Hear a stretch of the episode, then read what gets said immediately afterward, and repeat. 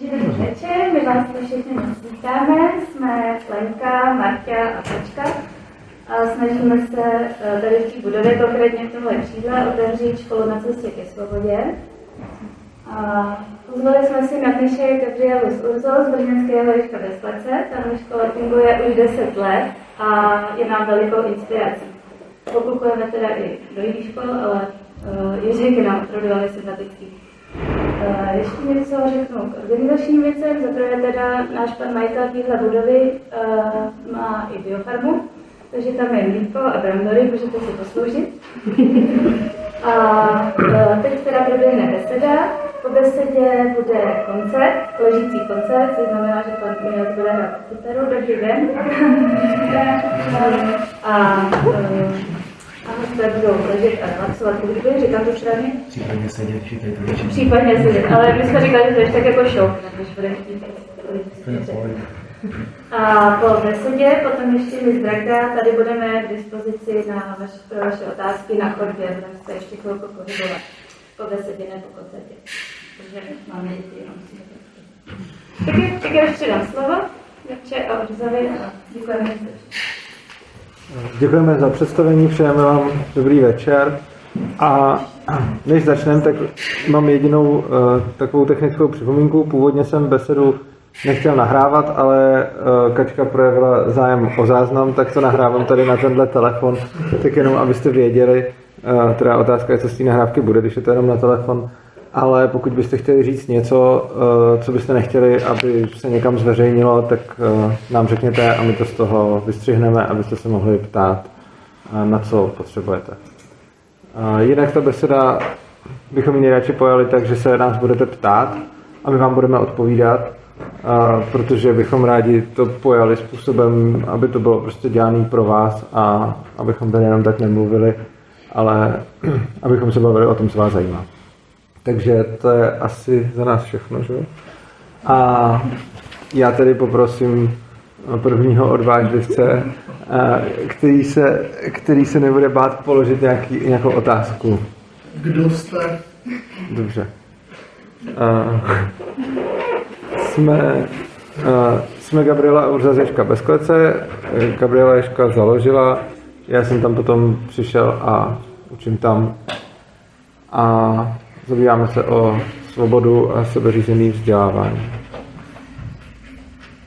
A Ježek bez klece je vlastně první škola, nedá se říct asi úplně svobodná, protože naše legislativa neumožňuje svobodné školy, ale první škola tohoto typu v České republice. Asi by se dalo říct škola založená na principech sebeřízeného vzdělávání. Mm-hmm.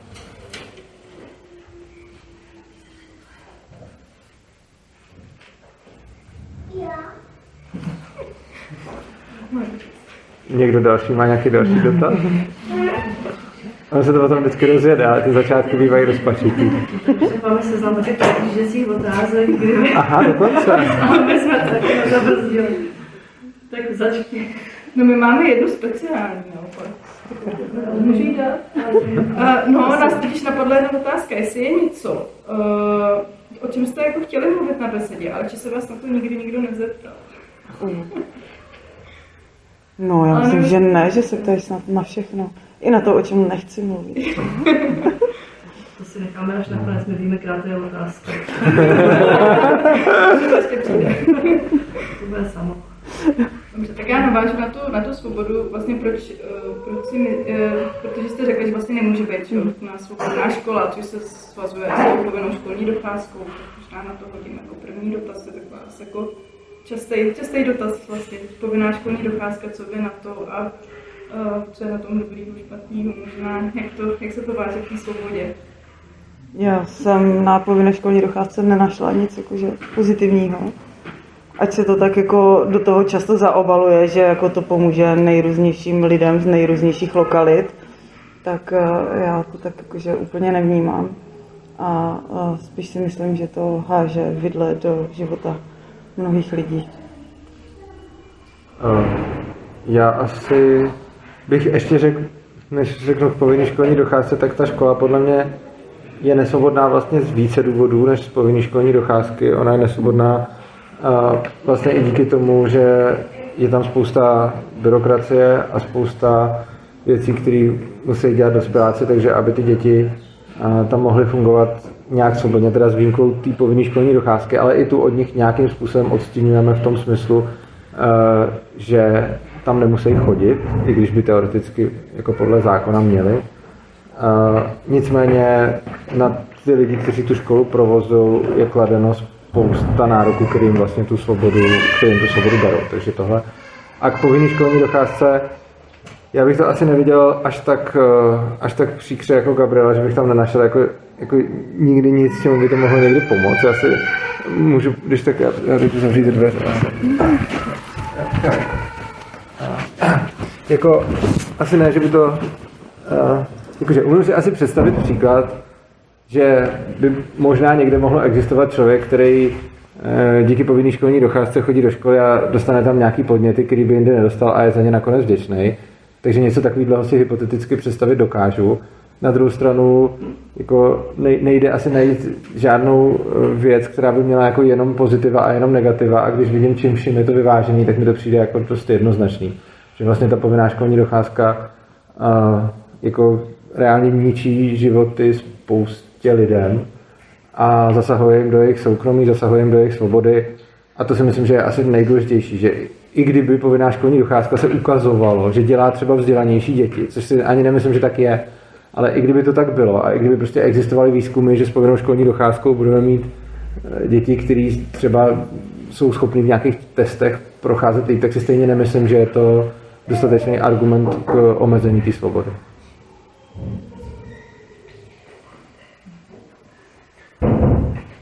Já bych měl další dotaz ještě. Já jsem viděl uh, zlehka fungování v domu Felix ve svobodní škole nákladně. A jsme teďka ve fázi, že děti ještě jako nejsou ve věku povinné školní docházky. A ale blížíme se. Blížíme se k tomu a trošku váháme, jestli svobodná škola jako pro nás není příliš silná káva. Já jsem jako vyrost v uměrně tradiční rodině. Moje máma i teta jsou učitelky, jako takový ty klasické učitelky z, řekl bych, standardní školy. A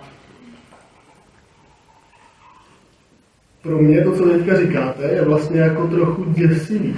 Nemáte jako pocit, že je to jako že je to fakt moc silný kafe a že spousta lidí se toho jako lekne, nebo protože já mám takový, jako, takový, takovou myšlenku, že jako by bylo super, aby teda všichni pochopili, že já vidím jako když člověk vstoupí do toho domu Felix, tak já jako vidím, jak je tam najednou, prostě tam jsou, to jsou vrata do magického světa a najednou člověk vleze a jako všechno funguje tak, jak jako mám pocit, že by mělo, nebo že to tak jako je takový přirozený všechno.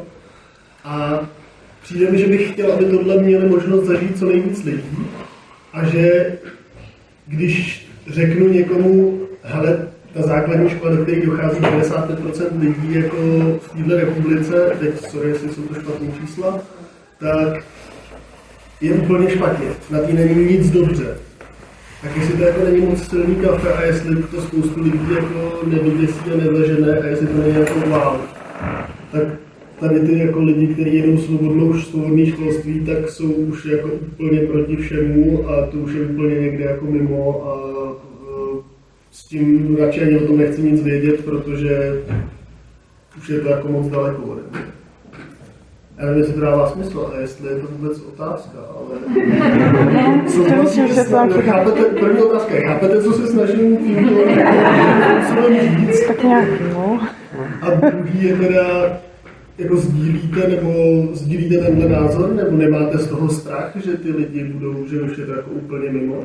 Jako z čeho strach? Oproti, no, vy teď možná nevidíte ten cíl, který vidím já, jakože aby co nejvíc lidí tohle zažilo aby co nejvíc lidí jako pochopilo, že svobodný vzdělávání k něčemu je. Ale já to tam třeba takhle jakože nemám. Já nepotřebuji, aby co nejvíc lidí pochopilo. Takže mm. okay. Já to chci pro sebe a jo, ostatní ať si dělají, co chtějí.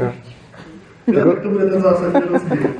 To, jako tohle to mám podobně, možná to mám jako, jako malinký rozdíl v tom, že jako na první dobrou to mám úplně stejně, jak říkala Gabriela, potom na, na druhou stranu, čím víc lidí bude vyrůstat uh, svobodně, tím méně lidí mě bude chtít moji svobodu brát, takže tohle je pro mě dobrý. Ale vlastně jako taky to nemám, jako že bych prostě potřeboval, aby každý to takhle dělal. A jak jste říkal o tom, že na klasické škole jako je všechno špatně, já si to upřímně jako nemyslím, já si nemyslím, že najdeme něco, v čem by bylo jako všechno úplně špatně a v čem by se nedali najít dobré věci. Já jsem jako chodil na klasickou školu a nemůžu říct, že bych tam nezažil nic dobrýho. Takže takhle bych to fakt asi nehodnotil, protože fakt jako si neumím představit asi nic, na čem by ne, se nedalo najít něco, něco dobrýho. Ale prostě ve výsledku mi přijde, že když ty děti se učí poslouchat, tak potom z nich vyrostou dospělí, kteří umí poslouchat. A to podle mě není moc jako fajn. A když se to neučí, tak z nich vyrostou dospělí, kteří dělají to, co potřebují oni sami. Což za mě jako je fajn. Ale jako jestli je to nějak, jestli, jak jste říkal, jestli, že nevíte, jestli je to pro vás jako vhodný, jako to asi nemůže říct nikdo kromě vás a je to asi celý o tom, jestli se cítíte zodpovědný za vaše dítě, anebo jestli chápete, že to dítě má zodpovědnost samo za sebe a v takovou a to je podle mě ta základní otázka, jestli to pro vás je nebo není vhodný, protože pokud si myslíte, že vaším cílem je udělat vaše dítě šťastným a postarat se o to, aby umělo tohle a tamto a aby šlo nějakou cestou, tak bych řekl, že to spíš asi nebude ten vhodný směr. A pokud chcete pro to dítě být, aby, si samo, aby bylo samo zodpovědný za svůj život a rozhodlo se, co chce dělat, tak pak to asi je vhodnou cestou. Ale to je jako můj názor a nemůžu vám to říct, to víte jenom vy asi. Díky moc. Já bych možná navázal, to je docela zajímavé, protože eh, jako, jestli, já, já si nejsem úplně jistý, jestli vlastně děti v nějakém jako velmi, velmi raném věku jsou vlastně já to nechci říct jako negativně, ale jako jsou schopni, jsou schopni si eh, rozhodnout to, co je nejlepší pro ně. No, když rozumím, že když se třeba zpětně podívám, tak, tak možná, a to jenom možná, teda to schopen říct, co by vlastně pro mě bylo nejlepší, ale, ale překvapuje mě, že to, že to vlastně můžu chtít pro děti. Jo? Kdybych jim třeba chtěl dát na výběr, což bych chtěl, tak třeba tak teď prostě máš 6 roku, tak si můžeš vybrat, jestli budeš chodit do školy, nebo, nebo budeš tady se třeba učit doma, nebo to nebudeš učit vůbec, tak já si nedokážu představit, jak to dítě může toto správně vlastně vyhodnotit. I pro něj správně. Jako správně vzhledem k čemu? No, no, že, tak teď, teď se o to bavíme, bavíme se o tom, že, že co je pro ně nejlepší. Že? Jsme se bavili, co, co, co vlastně eh, nebo tak, tak já to jako vyberu, že, že vlastně každý teda se může svobodně rozhodnout, to chápu, eh, chceme pro naše děti to nejlepší, ale, ale zároveň mi přijde, že jsou to prostě přece jenom děti, mají velmi málo informací a i pro nás jako dospělé je to třeba, jsou, jsou mnoha rozhodnutí velmi těžká i v tomto věku. A takže já si nedokážu představit, když to pojmeme tak, že to dítě má jako svobodu se rozhodnout a dělat si se svým životem, co chce, a vlastně vzít odpovědnost za ten život, tak já si jako nedokážu představit, že, eh, že ono vlastně vždycky dělá to správná rozhodnutí už v tak rané věku. Já si to dokážu představit, že udělá správná rozhodnutí v tak raném věku, akorát se to asi ne vždycky bude zhodovat s tím, co třeba potřebuje okolí. Já myslím, že tam hodně záleží na tom, jak říkáte to nejlepší nebo to správný. Záleží, co je správný a co je nejlepší. Jako, já třeba věřím, že si nějak všichni vybíráme to, co je to, co potřebujeme. A když si vybereme něco, v čem nám potom není dobře, tak i to je ta cesta, protože potom jsme zjistili, že jsme si vybrali něco, v čem nám není dobře a máme šanci si to vybrat jindy líp. A v momentě, kdy to dělá někdo za nás, tak o tuhle tu zkušenost vlastně přicházíme. Takže já asi nemám žádný rozhodnutí v životě, který bych chtěl zpětně nějak měnit, protože jsem spokojený s tím, jak to bylo. A to neznamená, že mi po každém rozhodnutí, který jsem udělal, bylo vždycky dobře. Udělal jsem spoustu rozhodnutí, po, kterým, po kterých jsem se necítil dobře a jsem za ně hodně rád, protože jsem díky tomu měl tu možnost to poznat. A přijde mi, že na tom ale vůbec nehraje roli věk. Jakože um, bez ohledu na to, kolik tomu člověku je, tak dělá nějaký rozhodnutí. A teď jako hodnocení, jestli jsou správný nebo nesprávný, podle mě mě úplně nedává smysl. Prostě ten člověk dělá nějaký rozhodnutí a potom čelí následkům těch rozhodnutí.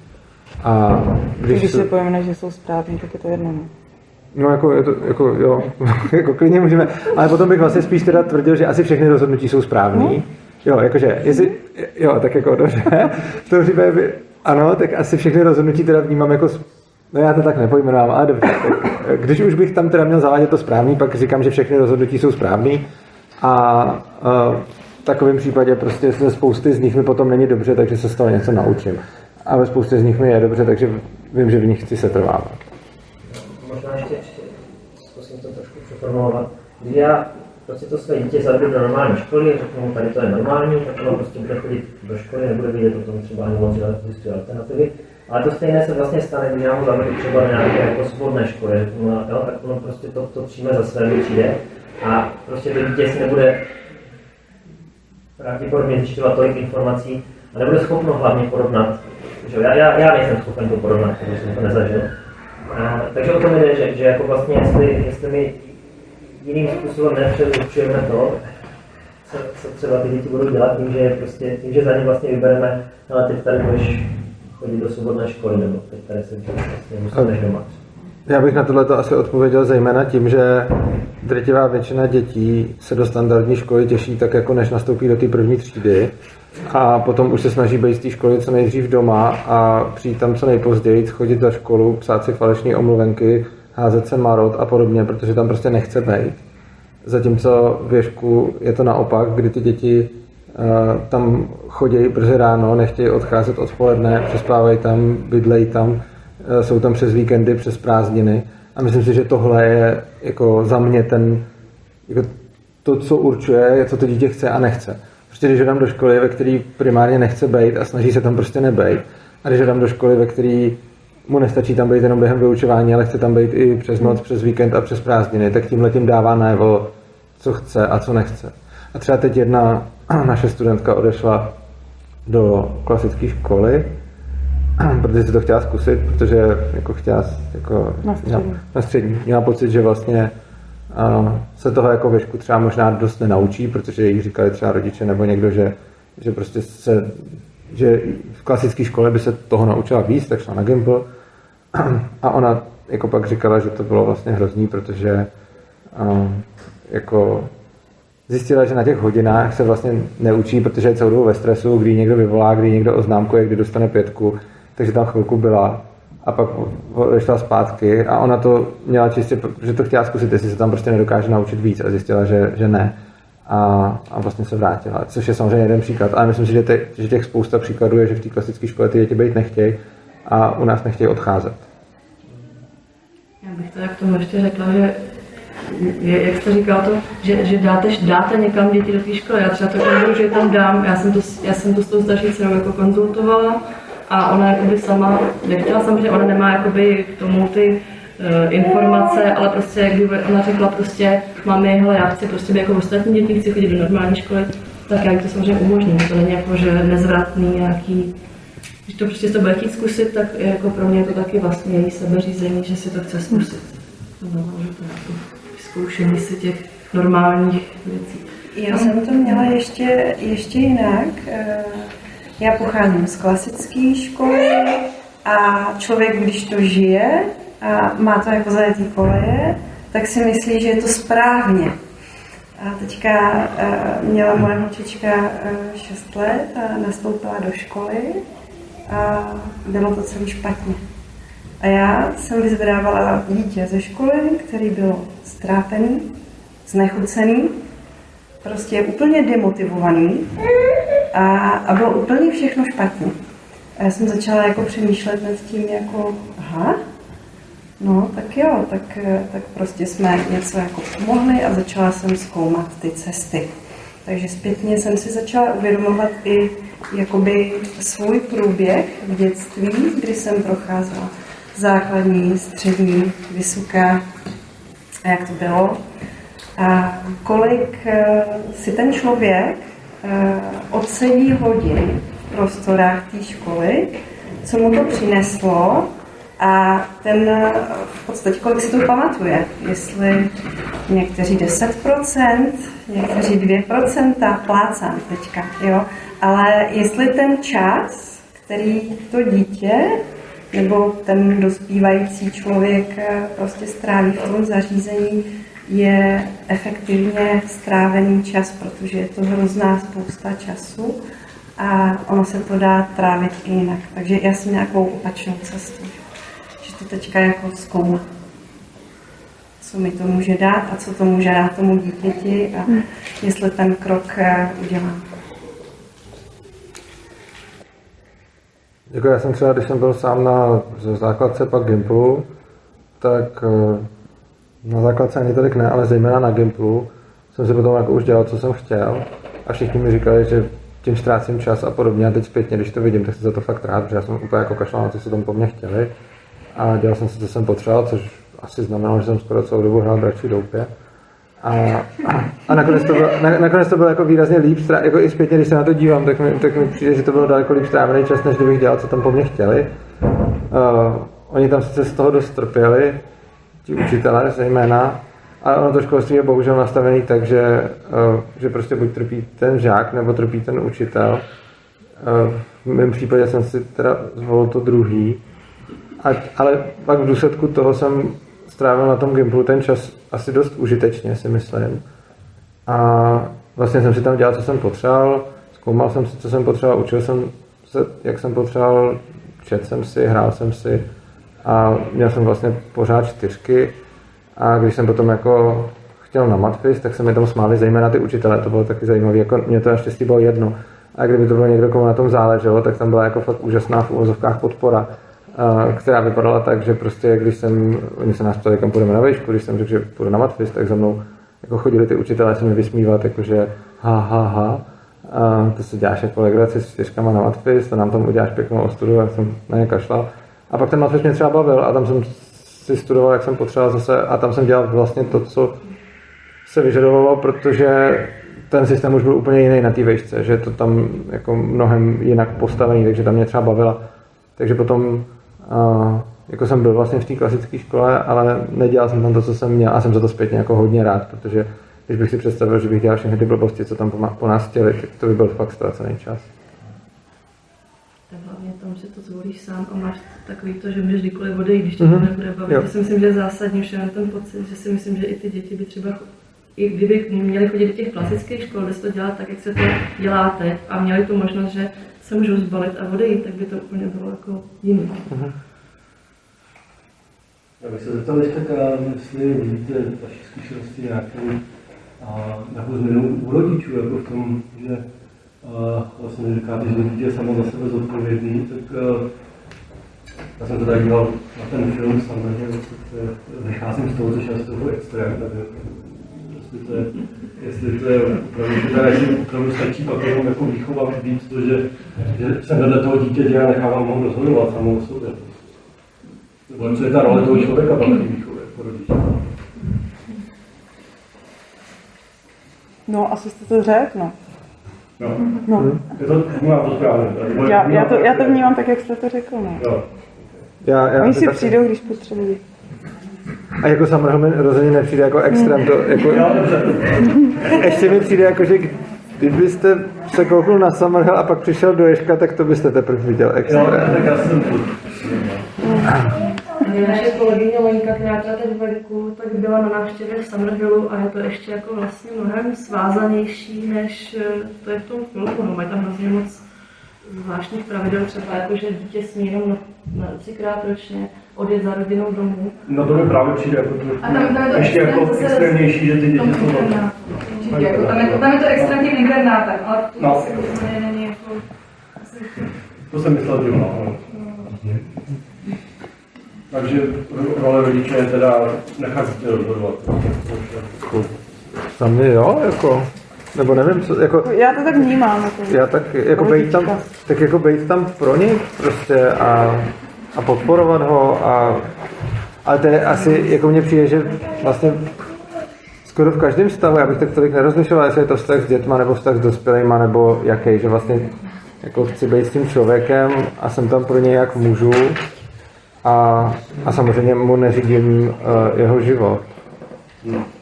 To mi přijde jako základ asi každého zdravého vztahu. A s těma dětma taky. Jenom Jakože většina lidí to chápe u dospělých, ale u dětí si myslí, že to je něco jiného. Já si myslím, že to je jedno, jestli jsou to děti nebo dospělí v tom vztahu. Jako, že na situace, že nevím, se utíklo okolo a nevím, já jako rodič, když bych, když bych třeba v té situaci byl, tak bych si teďka kladl dotaz, jako, tak mám je nechat s těma prackama šermovat, anebo vidím tam nějaký riziko, tak eh, dobře, ale to je jejich rozhodnutí, prostě budu dál šermovat, nastane nějaký prostě nenávratný, nenávratný ten, eh, důsledek, ale to rozhodnutí prostě měli takový, takový, musí to si místě následek. Tak, eh, Jestli jako Tohle to pak člověk musí přijmout, nebo nemusí, ale jako jestli vy to tak třeba máte, no, nebo že prostě je necháte, jak to dělají, jak prostě nejlíp a neupozorňovat na to, jako na, na, třeba na nějaký riziko prostě v nějaký situaci. Já to ani ne, jako nemám tak, že, že by pak měli mít nějaký následek. Hmm. On jako stačí být před baráka. Jako mě, není to tak dlouho, co se mi stalo, že jsem vylezla před baráka, prostě pro cyklista a mě srazil, že jo. Hmm. Takže kdybych měla zvažovat veškeré situace, tak bych fakt... Ani doma to není bezpečný, protože před dvěma lety nám začal hořet kotel, z ničeho nic, takže jako, to, si, to si prostě člověk jako nevybere. A. Jo, jako já, já, když jsem v nějaké situaci, že prostě se tam děje něco, co mě nedělá dobře, já mám třeba strach z výšek a když vidím, že prostě lozí někam vysoko, tak já prostě z těch situací odcházím, abych, abych to nepřenášela ne. Já to mám asi jako, že v některých případech i varuju, ale jako ne, protože jsou to děti. Prostě když půjdu vedle někoho a půjdem po silnici a on tam udělá krok, tak ho asi zachytím a to je úplně jedno, jestli to bude dospělý nebo dítě. Ale jako za mě je ten, jako ta, ta hranice úplně stejná u dospělého a u dítěte, že je to vlastně jedno, je, jako že je to prostě člověk. A když teda jako ve většině případů ho, mu k tomu nic neříkám a rozhodně v žádném případě mu nebudu něco zakazovat, ale občas, když ho uvidím dělat něco, co třeba z mýho pohledu buď je třeba nějaký nebezpečný, jestli to neuvědomuje, nebo tak, tak mu to klidně řeknu. A nebudu to říkat jako dítěti o nic víc než dospělýmu. Prostě uh, jako budu o tom mluvit jako nemám to asi tak, že bych za žádných okolností nikdy nikoho nevaroval. A plus třeba, jako jo, třeba si pamatuju, že jako nechci řídit auto, ve kterém jsou nepřipoutaný lidi, ale zase je jedno, jestli jsou to děti nebo dospělí. Prostě když tam bude ten člověk nepřipoutaný, tak prostě chci, aby se připoutal, když teda řídím. A, a jasně, s dětma se častěji stane, že se třeba odepnou a pak to nějak řešíme. ano. ano, to byla jedna naše cesta, taková pěkná, ale uh, takže to nějak řešíme, ale řešil bych to úplně stejně s dospělým. No. Prostě kdybych tam měl dospěláka, který se mi bude furt odpoutávat, tak mě to prostě nebude příjemný, protože potom nechci, nechci jako řešit to, že nabourám a budu tam mít jako nepřipoutanýho člověka. Takže zase neříkám, že v žádném případě neřeknu někomu o riziku, který vidím, nebo o něčem, co mi není příjemný a nebudu to dělat na dospělí a děti.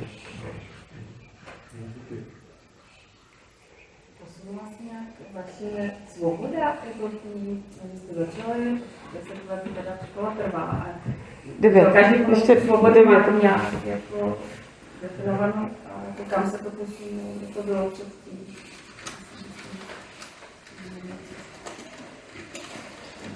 Oh. Jakože myslím si, že to základní nastavení je tam pořád stejný. A proměňuje se to v tom smyslu, že už snad uh, se přidávají, i když ne, ale přidávají se už jakože uh, víc naklonění rodiče.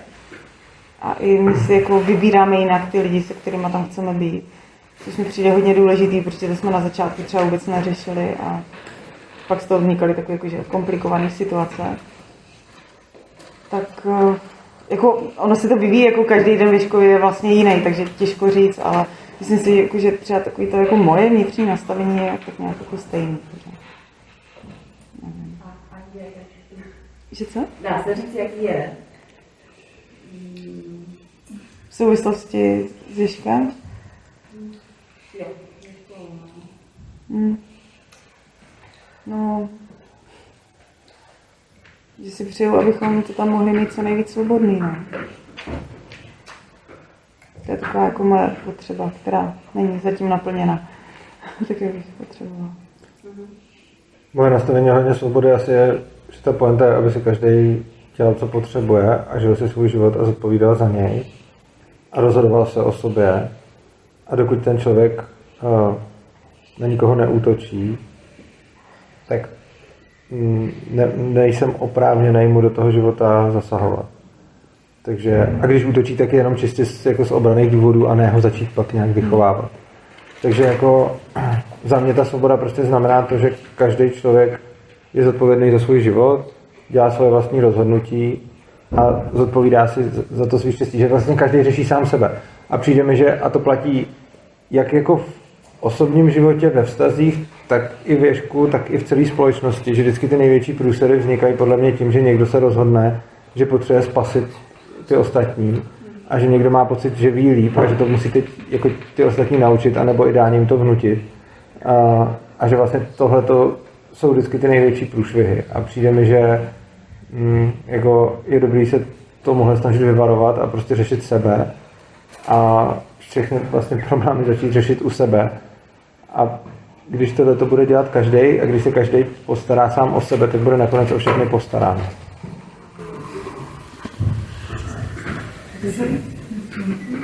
Mě by zajímalo, když už fungujete 10 let, kam se dostávají jako ty studenti potom? Jaký je uplatnění, nebo jestli víte, kam pokračují na škole, jestli je to pro mě těžký potom. Pokračují na nejrůznější školy, hodně na umělecký, ale jako je, to, je to fakt různý. Fungujeme to teda teprve 9 let, ne 10 let.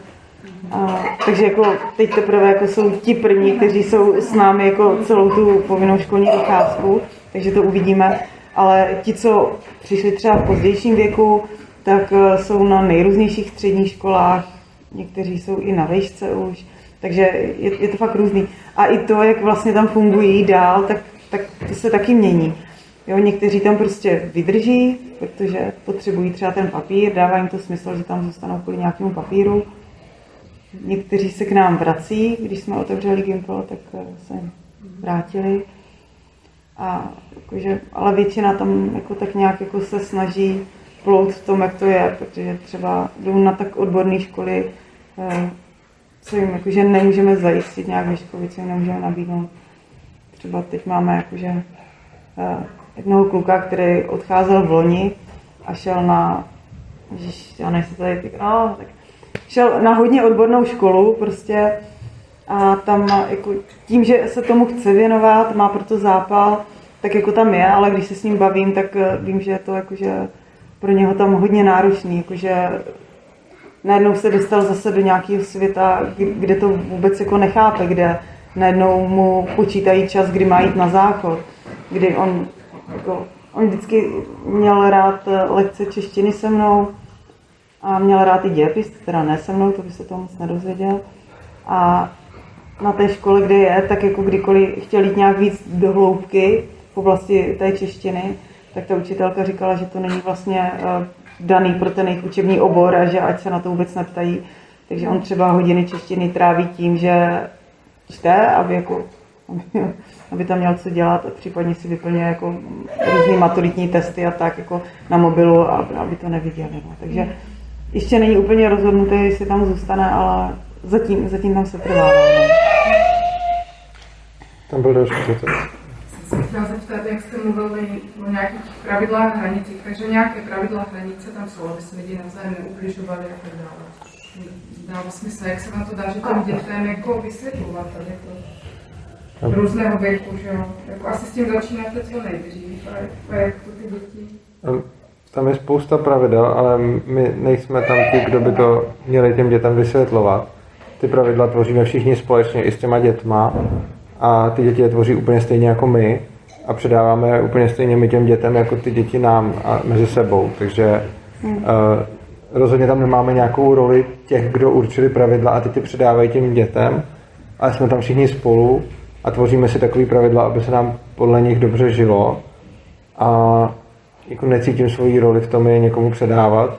Prostě když mi třeba něco vadí, tak se nějak ozvu, ale jako nevnímám tam svoji roli jako někoho naučit nějaký pravidla.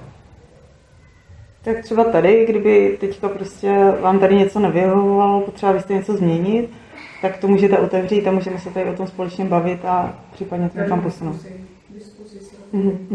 No. A vlastně rozhodujeme se koncenzuálně, což znamená, že na každém pravidle se musí shodnout úplně všichni, kdo o to mají zájem.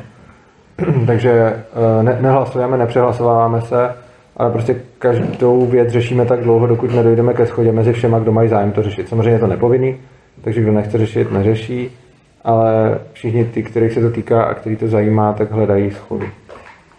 Jak se potom, jak se potom dodržování? Nijak.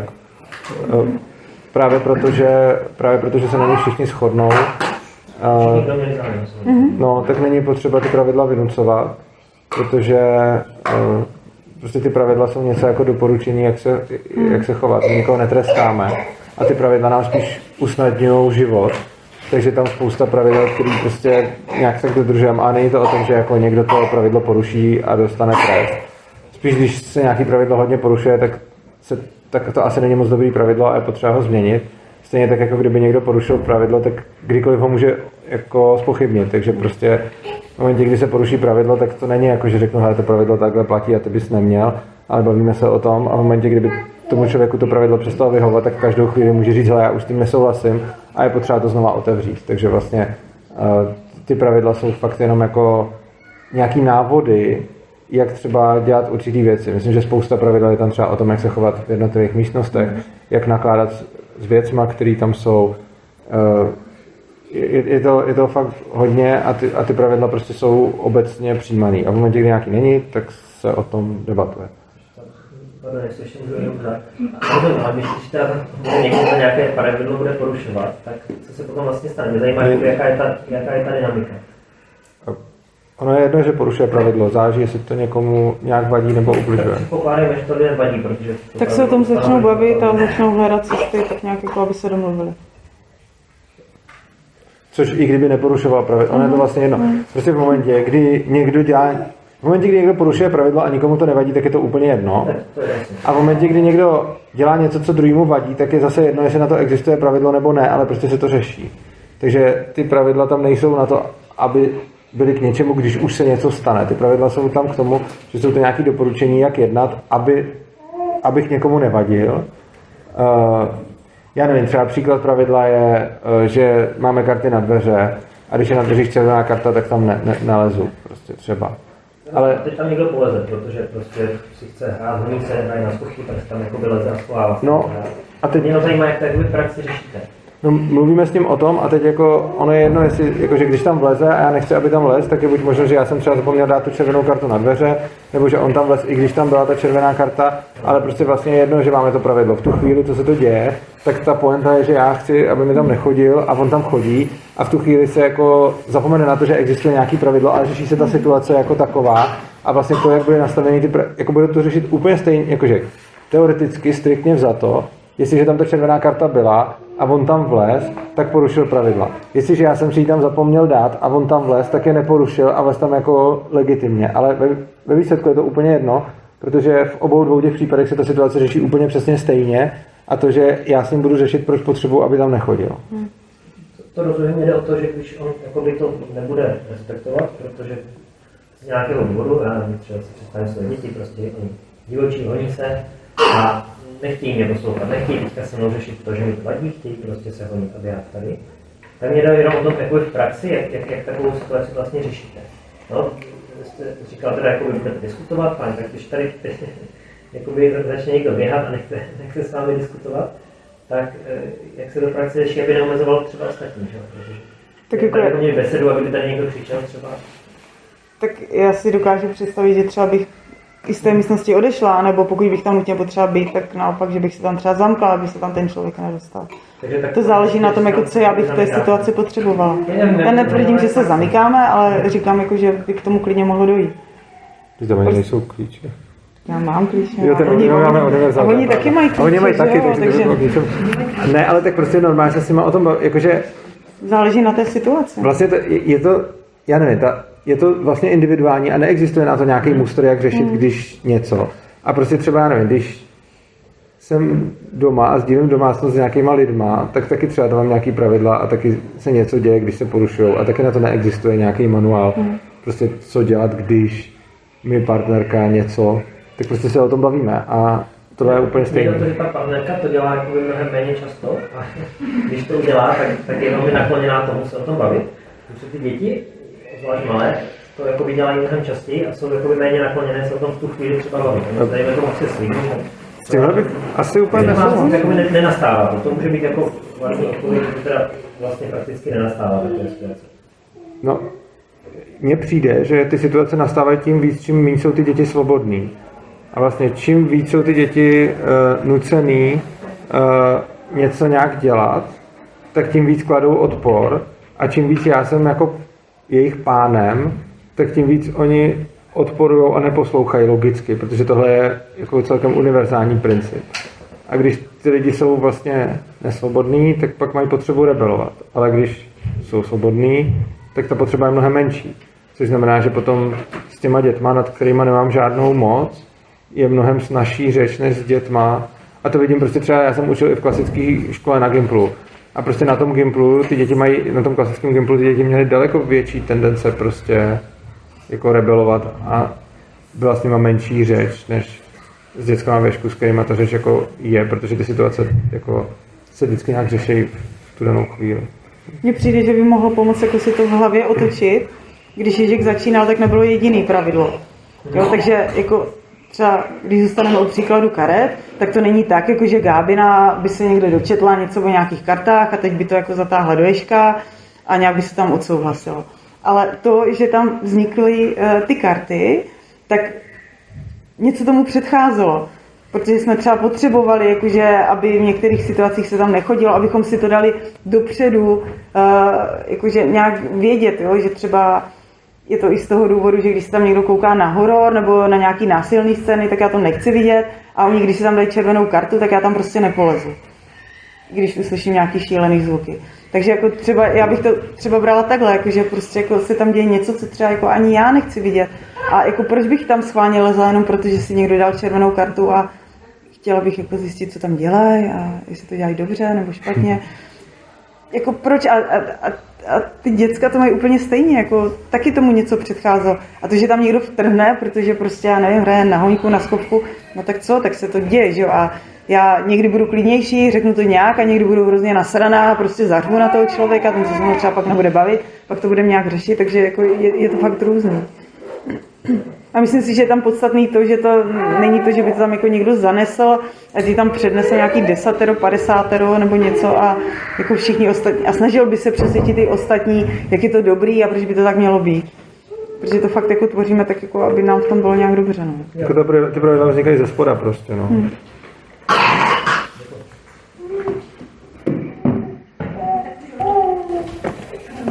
Eh, Já právě na tím mám dvě děti a taky přemýšlím jako do budoucna, jakým směrem bychom se mohli vydat, nebo umožnit jim a pořád jako přemýšlím, co mi tam brnká na ty struny, protože jsem taky klasická škola, že jo, a přemýšlím nad tím, protože jako souzním s tím svobodným vzděláváním, ale pořád je tam něco, co mě jako ty starky drží, že jo, takže se snažím rozkočovat, co to je. A říkám si, teď mě jako napadlo, když jsme se bavili, tak bylo takový zajímavý dotaz, co i mě zaujalo. A jak je to vlastně s tou motivací, protože já mám pocit, že vždycky, když jsem jako měla nějaký stresový, neříkám jako úplný horor ve škole nebo v práci, ale vždycky mě to trošku posunulo dopředu.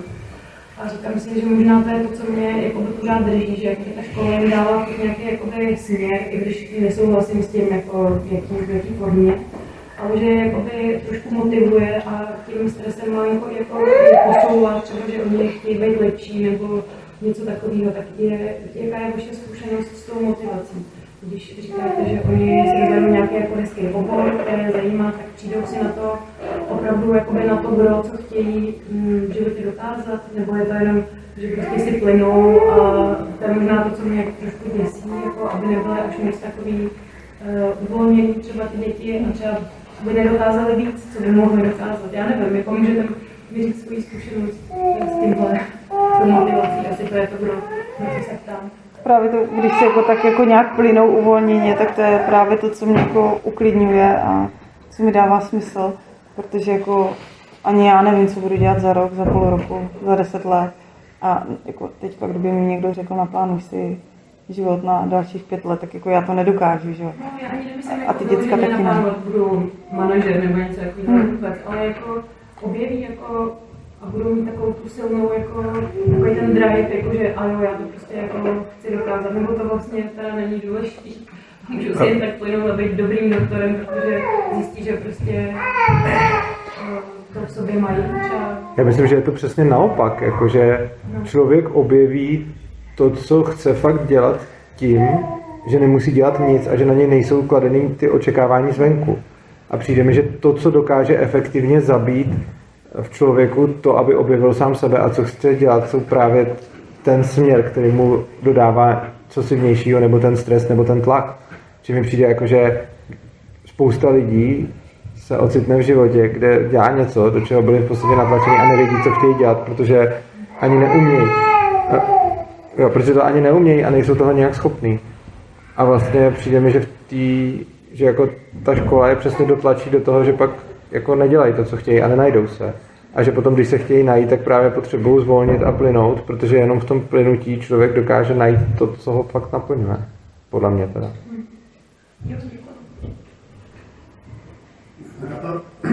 Já jsem jako taková fráze, kterou se svým vzděláváním slyšel, že je jako potřeba, aby ty děti byly v nějakém podnětném prostředí. Oblíbené. usměvy, takže ta fráze se asi opakuje, asi to není jenom můj dojem. A klidně to dokumentujte, já vidím, že už jako nemusím dokončovat. Ne, já jsem zvědavá, kam to. Jo, no, protože vlastně ta otázka souvisí s tou motivací.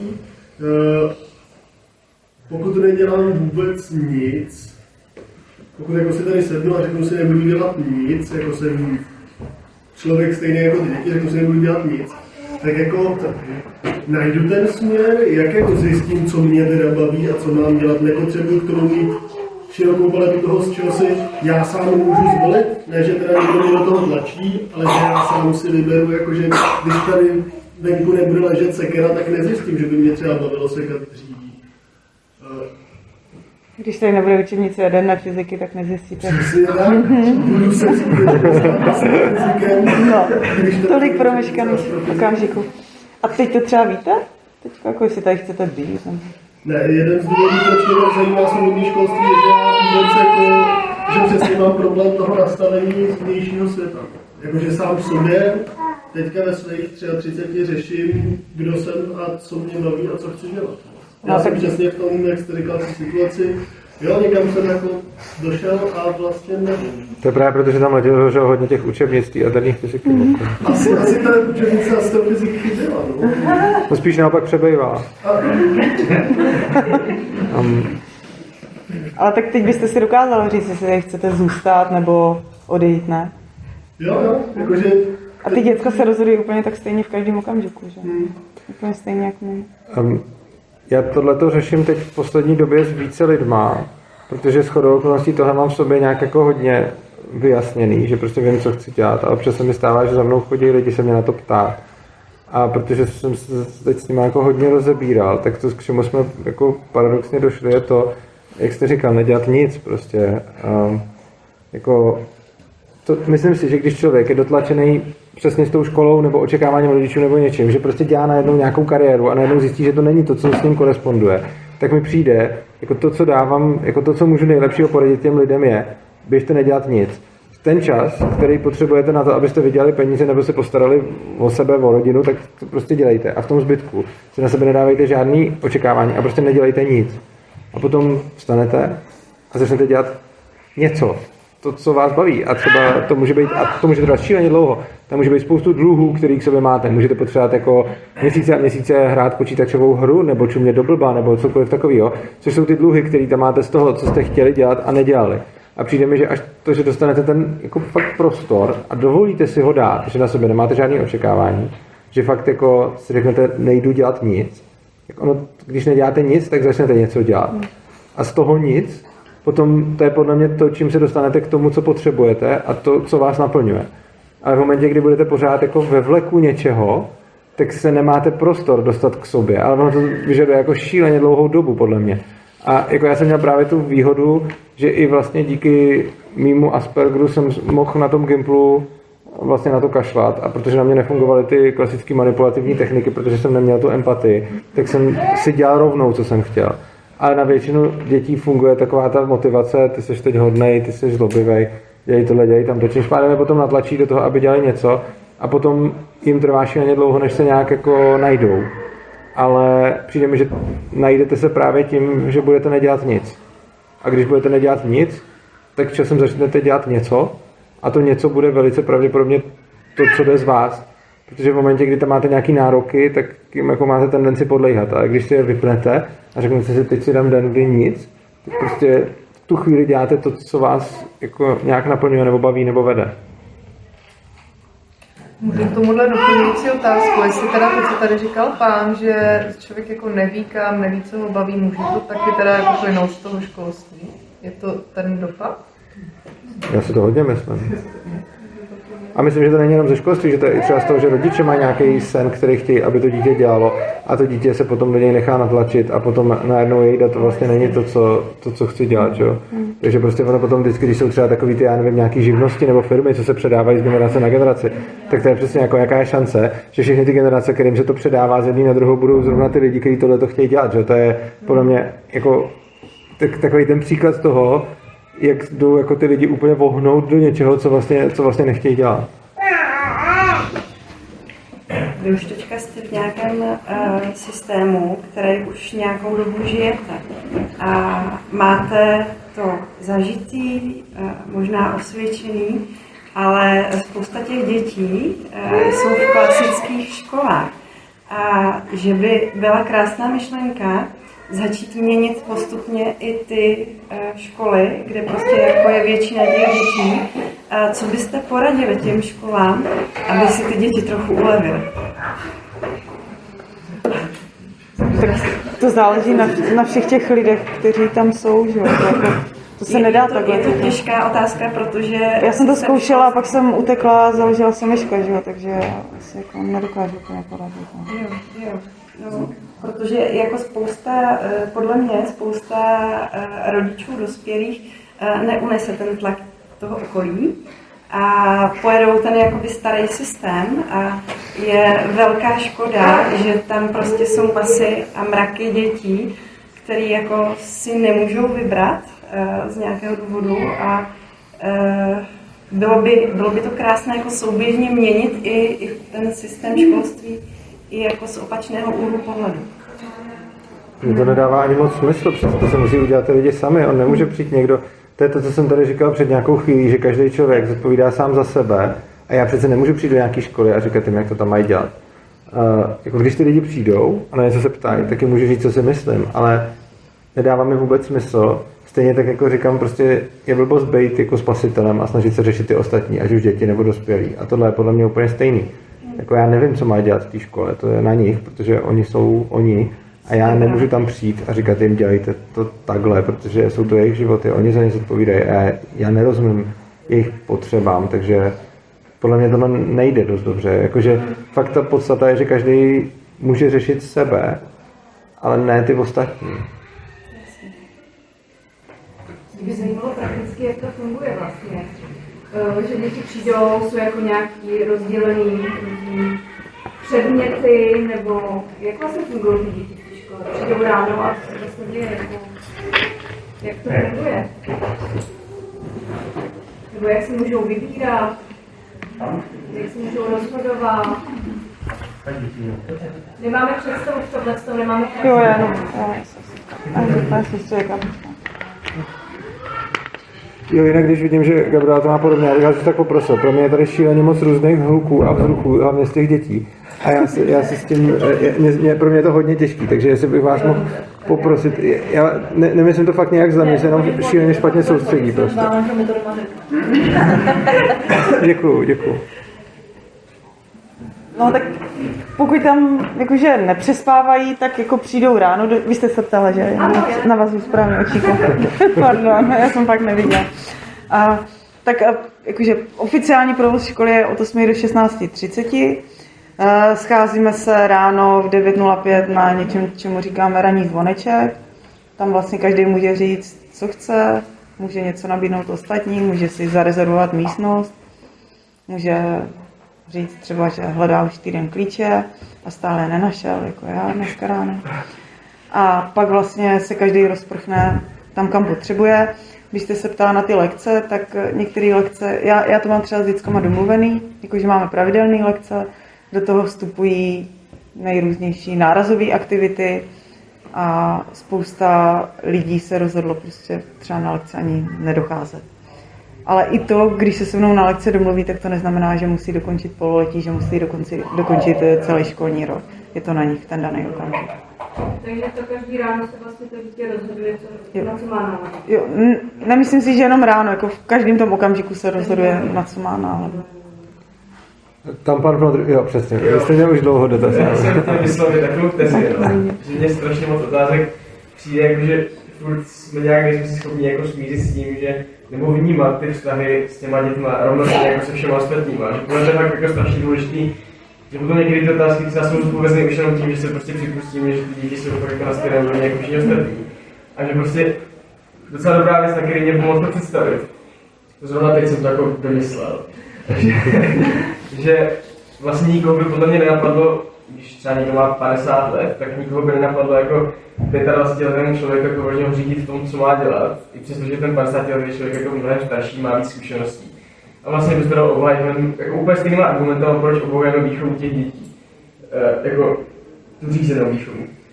Ale to dítě se na rozdíl od toho 25 letého sebe jenom není fyzicky schopný postarat. Ale nevěřím, nebo myslím že jsem přesvědčen o tom, že prostě ty rozhodnutí, že si je vědomo samo sebe a že ty rozhodnutí jako je schopno provádět, tak nejlépe jak umí stejně jako ten 25 letý člověk, který se nebude nechat řídit tím 50 let. To trošku líp představit, ale...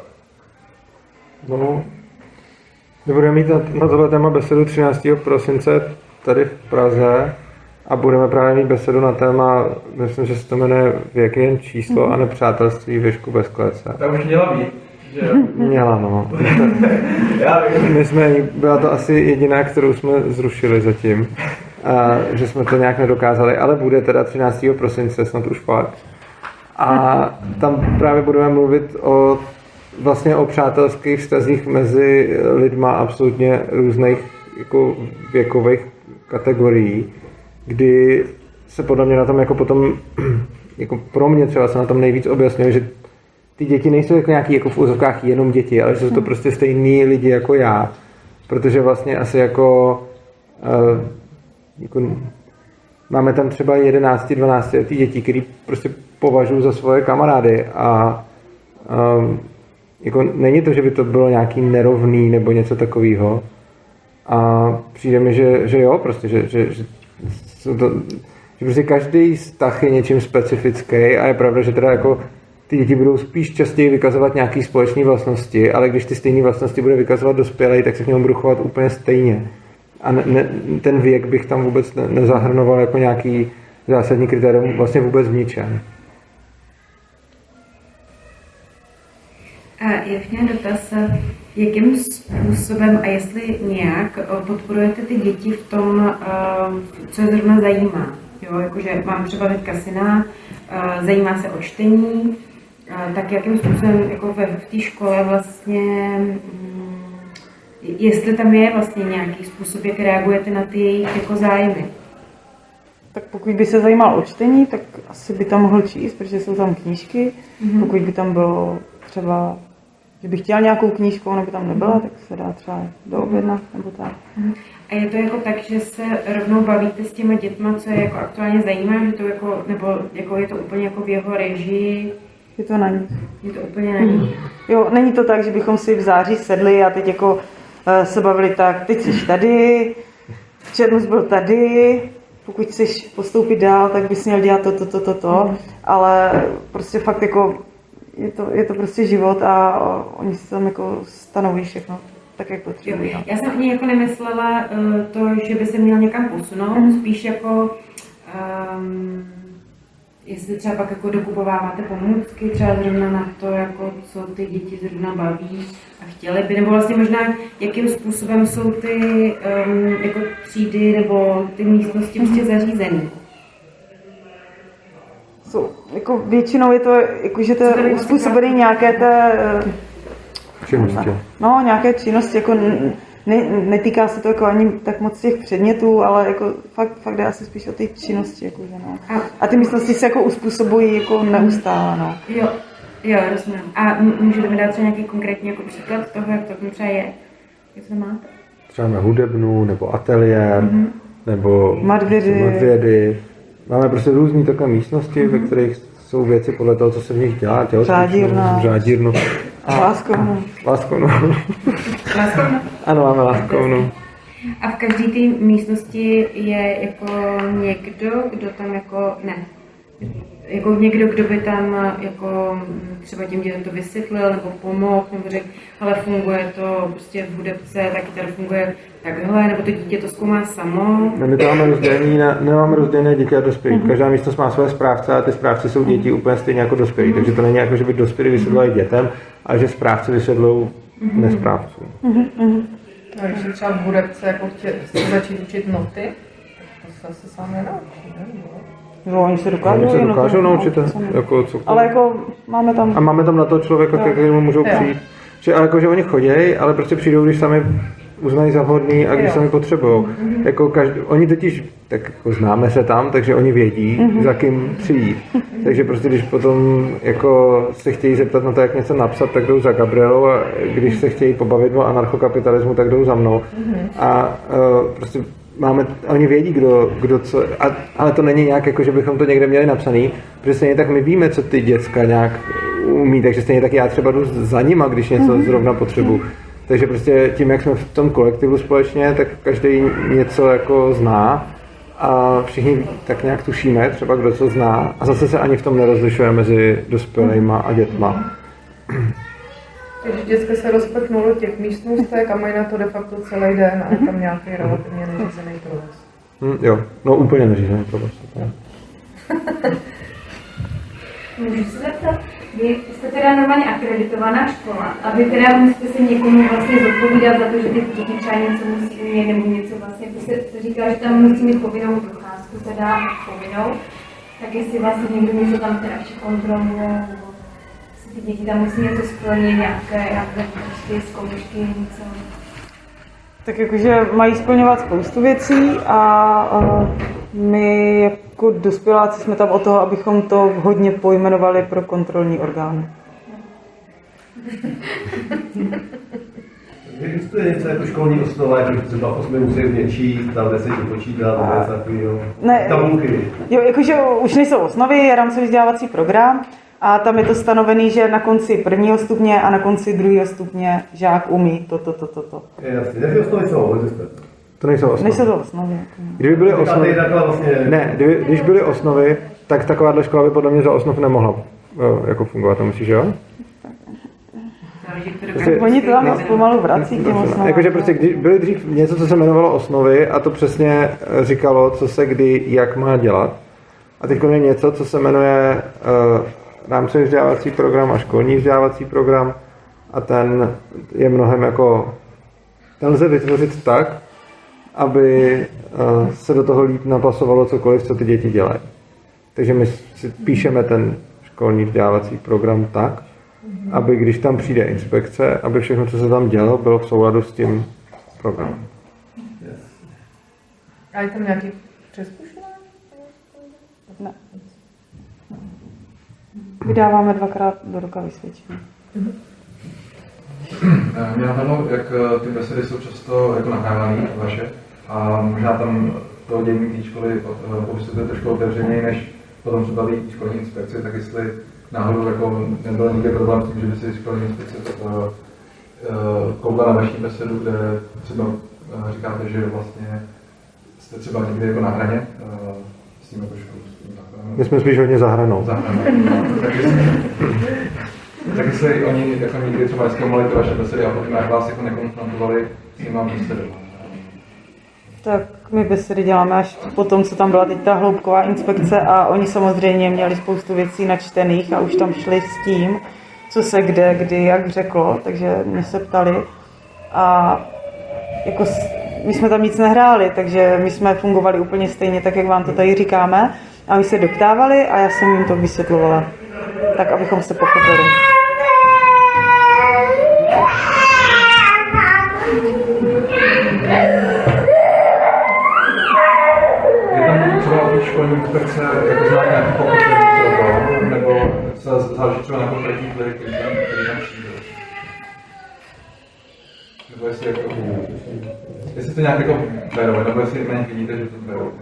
Neberou to, určitě to neberou, ale přišli jakože s nějakým zájmem, protože oni se z mého pohledu cítili ukřivděně, že my jsme si je tam nepozvali, protože když škola začíná, tak funguje na nějakým normativu a když se pozvete a ukážete, že jste dostateční, tak můžete získat 100% normativ.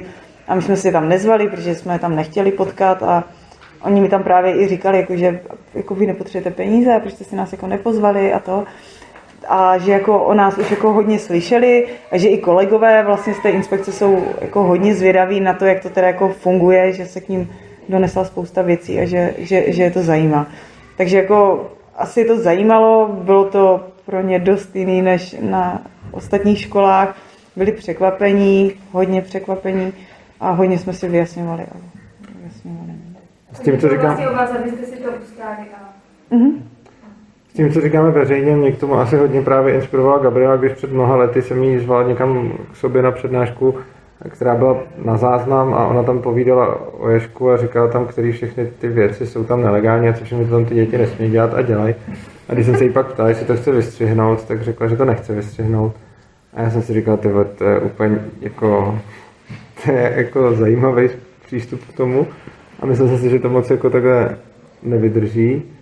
Ale nakonec vlastně díky tomu, že jsem se pak k ní přidal a děláme to teďka takhle společně a vlastně říkáme veřejně, že, že se neřídíme těma zákonama a že vlastně jako jsou školy, které řeknou, na prvním místě co nám řekne zákon a ten zbytek si uděláme nějak sami a my to máme tak, že si to všechno děláme sami a když je tam nějaký zákon v cestě, tak řešíme, jak ho porušit, obejít nebo ignorovat. A uh, jako mě třeba na tom překvapilo, že jsem si myslel, že něco takového jako dělat v ozovkách nejde, ale vlastně přijde mi, že to je přesně to, co chce jako ten stát, abychom si mysleli, že prostě, že ty zákony jsou svatý a že se dodržovat musí. A je samozřejmě pravda, že za jejich nedodržování můžou přijít různé sankce, ale asi nechci žít v tom, že prostě někdo jiný mi bude diktovat, jak mám žít. Jak to, že vás teda ještě nezavřeli, když porušujete tolik zákonů? Nebo dostali jste nějaký ty sankce, o kterých mluvíte? No, měli jsme tam nějaké pochybení, které jsme museli odstranit a pak jsme se zase bavili, radili i s právníkama, jako jak, jak to udělat tak, kam až chceme zajít v těch změnách. Takže jsme to udělali tak nějak, aby to... To se odvěřila jako zůstala celá, nebo... Jakože já teďka mám trošku... pocit, Jakože ve školství mi přijde, že je to hodně o, o papírech, Mhm. takže spousta věcí jde uh, očistit tím, že prostě máme na všechno papíry. Jakože, te, jakože to, co se tam v praxi děje, ty procesy zůstávají stejný a to, co řešíme, je, jakým způsobem zdůvodnit, že se to tam děje, t- že, že se tam děje takto. A jako, až mě překvapuje, kolik existuje způsobů, jak se dají zdůvodnit ty věci, které prostě v jednu, v jednu chvíli no go a v druhou chvíli je ta stejná věc jako v pohodě. A to je ta vaše velká nesvoboda, o které jste mluvili na začátku. Taky, Pro no. mě, jo. Jako mimo jiné taky, pak ta povinná školní docházka a tohle, no.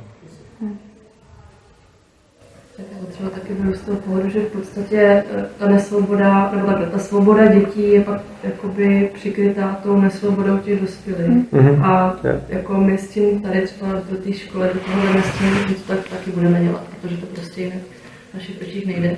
A jak byste říkala, že by se měly nějak ty normální školy posouvat směrem jako k něčemu lepšímu, tak podle mě jediná cesta prostě dělat to jinak a ty lidi prostě se budou odlejvat z těch standardních škol, dělat to jinak a třeba může se, můžou se stát dvě věci. Buď si toho začne někdo nahoře všímat a zahamstat to ještě víc, anebo se začne něco, nevím, rozvolňovat, ale spíš si myslím, vidíme, no, jak to dopadne. A oproti třeba jiným svobodným školám a je v té vaší jaký rozdíl, nebo v čem se lišíte krom toho, že jdete vyloženě prostě No. prakticky, jako co se týče fungování třeba Tak- těch dětí. Jako jeden velký rozdíl je k tomu přístupu k těm zákonům, kdy my prostě si to chceme tu školu řídit tak, jak potřebujeme a pak až na druhém místě jsou ty zákony. A další rozdíl oproti některým, i když ne oproti všem, je třeba to, jakým způsobem tvoříme pravidla, že tam máme koncenzuální rozhodování, že se nepřehlasáváme, že tam nemáme demokracii. A potom jako těch škol A je jak spousta. funguje teda? Že se musíme na všem dohodnout všichni, že, který to zajímá, ta, ta daná oblast, že prostě nejde, jako když prostě se o něčem bavíme a prostě pět lidí chce něco a tři chtějí něco, nebo 20 a 10, tak se nepřehlasují. Ale prostě řeší se to tak dlouho, dokud se na to všichni neschodnou. Takže to je třeba u nás. Plus další, jako podle mě asi podstat. A jsou to jako moje subjektivní, jako já třeba, mě to hodně zajímá, tak ty školy nějak jako objížím a snažím se si to nějak srovnávat a, a sumírovat, takže říkám to, co mně přijde podstatné. A třeba někdo jiný, kdyby tak řekne úplně jiné věci. Ale třeba pro mě je ještě taky důležité to, že nemáme nějak kodifikované ty pravidla, a že prostě vznikají a přidá, předávají se ústně, což má podle mě jako mnohem větší vliv, než jsem si na začátku myslel, že ty pravidla potom třeba zanikají tím, že nejsou potřeba, že se na ně prostě zapomene. A tohle podle mě asi třeba taky dost zásadní, takže ale jako z těch škol, co jsem viděl, tak mně osobně přijde Ježek jako výrazně nejsvobodnější, ale prostě je to samozřejmě taky asi na, na, na, na, na každém, jak to vnímá. Takže spousta těch škol třeba má to, že mají pro zakladatele nějaký speciální jako nějaký veto nebo nějakou takovou věc, kterou třeba nepoužívají ani, ale mají tam prostě nastavenou, že kdyby třeba ta škola byla že třeba kdyby, bylo, kdyby ta škola udělala rozhodnutí, který by bylo ekonomicky neúnosný, že zakladatel má právo jako najednou vystoupit a říct, hele, to, tohle ne. A je, že to, to, ale jako ne, že by to dělali, jenom že to tam teoreticky mají tu možnost, ale je, že tohle to třeba nemá. A vlastně i Gabriela jako zakladatelka a ředitelka má úplně stejný slovo, jak, jako každý prostě šestiletý žák. Cítíte nějakou jako limitaci toho koncenzuálního rozhodování, jakože třeba Příklad, tam byl někdo, kdo má jakoby, malý kolektiv, tak prostě ta škola se nikdy nerozšíří, protože ten člověk prostě třeba Jestli, jestli jako v praxi to, to fakt funguje takto, nebo... Spíš naopak. Jak to myslíš naopak? No myslím to tak, že spíš než limitaci, jako, spíš než limitaci koncenzuálního rozhodování, tam cítím jako hodně dobrý vlastnosti toho koncenzuálního rozhodování, že jako, uh, jako skoro každý na to řekne, když o tom slyší, je, to, to je hrozně složitý. Prostě na všem se budete dohodovat šíleně dlouho. A za mě to je super, že? protože jako právě to jako nějaký domlouvání se na těch pravidlech je podle mě asi tak to nejlepší, co se v té škole můžu naučit. Takže jako mám tam sice nějaké lekce, ale nejvíc se učím právě na, nebo přijde mi to, nebo pro, pro mě nejpřínosnější právě ty sněmy, kde se, kde nějak jako komunikujeme své potřeby, vnímáme potřeby ostatních a hledáme řešení a tohle je pro mě jako, jako tomu žádný čas mi není jako, že bych si říkal, jdu dělat něco důležitějšího než tohle, protože tohle mi přijde asi tak nejdůležitější, takže ať to trvá jak se dlouho, tak za mě je to, za mě je to jako dobře strávený čas.